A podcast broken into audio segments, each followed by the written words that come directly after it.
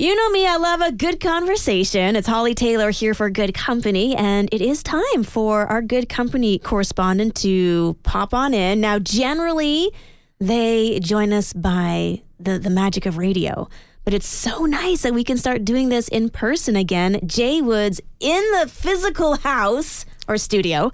How are you doing? We out here. I'm doing great. And honestly, it is it is a lovely thing to be in person, to have actual human contact. To I be- mean, yeah. remote is wonderful, virtual is wonderful, but Yeah. I've been starved for the last few years from like actual face to face connection. So this is refreshing. Yeah, from face to face, just being a few feet apart instead of having to be on a screen or, you know, through a connection. Like it just it changes the dynamics. I think it's so healthy for us. Absolutely, it's got a different life to it. It really does. It does. And so you always have, speaking of a different life, uh, a lot of things going on when you're not in the radio world.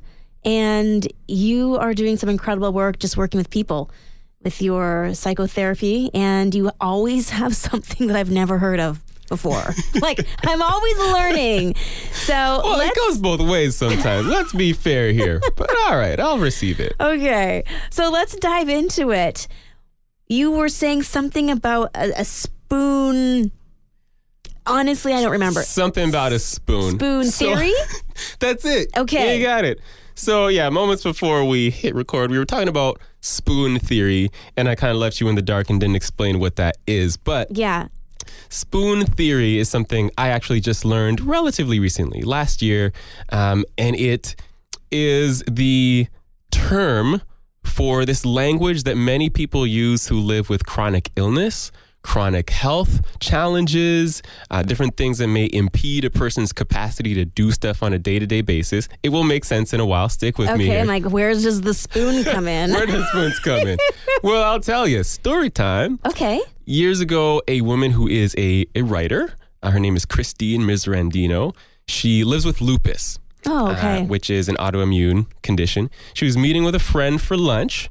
And at the restaurant, her friend was just asking some questions about what it's like to live with this autoimmune health condition. Um, so, Christine, just being a creative person, was like, How in the world can I explain this? She looked at the spoons, I guess, you know, in the little cup on the table, Yeah. laid them all out, and said, Imagine this. Every day, I, in my body, because of my physical limitations, have 12 spoons to spend on every task I need to get done. So the things you might just do without having to think about it in a quote unquote normal mm-hmm. body, because normal doesn't really exist, it's true. I actually have to take extra intention and precaution and like self evaluation to assess what I'm capable of. So let's break it down. The first task of the day is getting out of bed. For somebody living with something like lupus or myself living with ulcerative colitis, some days getting out of bed is going to cost me two spoons hmm. because my body would much rather not move, Yeah. would much rather continue to sleep and recharge and, and recover from yesterday. After that, I've got to spend some spoons just to get dressed, just to go through my morning routine. Maybe that's another, maybe just one spoon to get through the routine. Okay. I go to work. Over the next eight hours, I've spent four or five.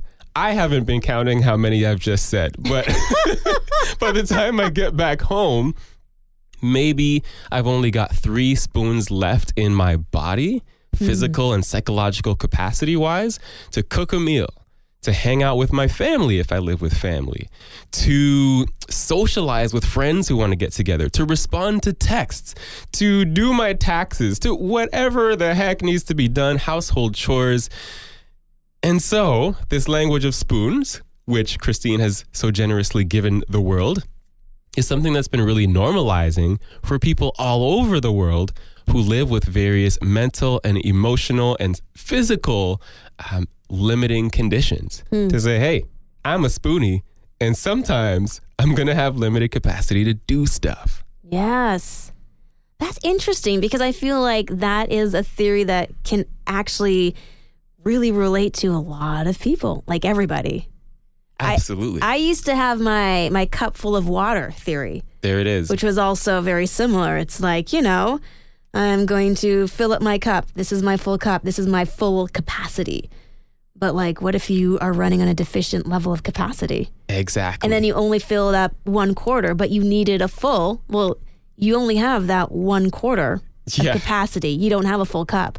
So give yourself some grace. That's it. I love that you point to the universality of this because I think just being humans, Mm-hmm. come on, we all have a limit that we hit. We all have a wall that we hit when it comes to constant output where it, we need space to rest and recover and get our energy back. Yeah. Spoon theory specifically, as much as the concept is universally relatable, Right. spoon theory is really language for those who chronically are unable to get that cup as full Yeah. as the rest of the average population. Yeah.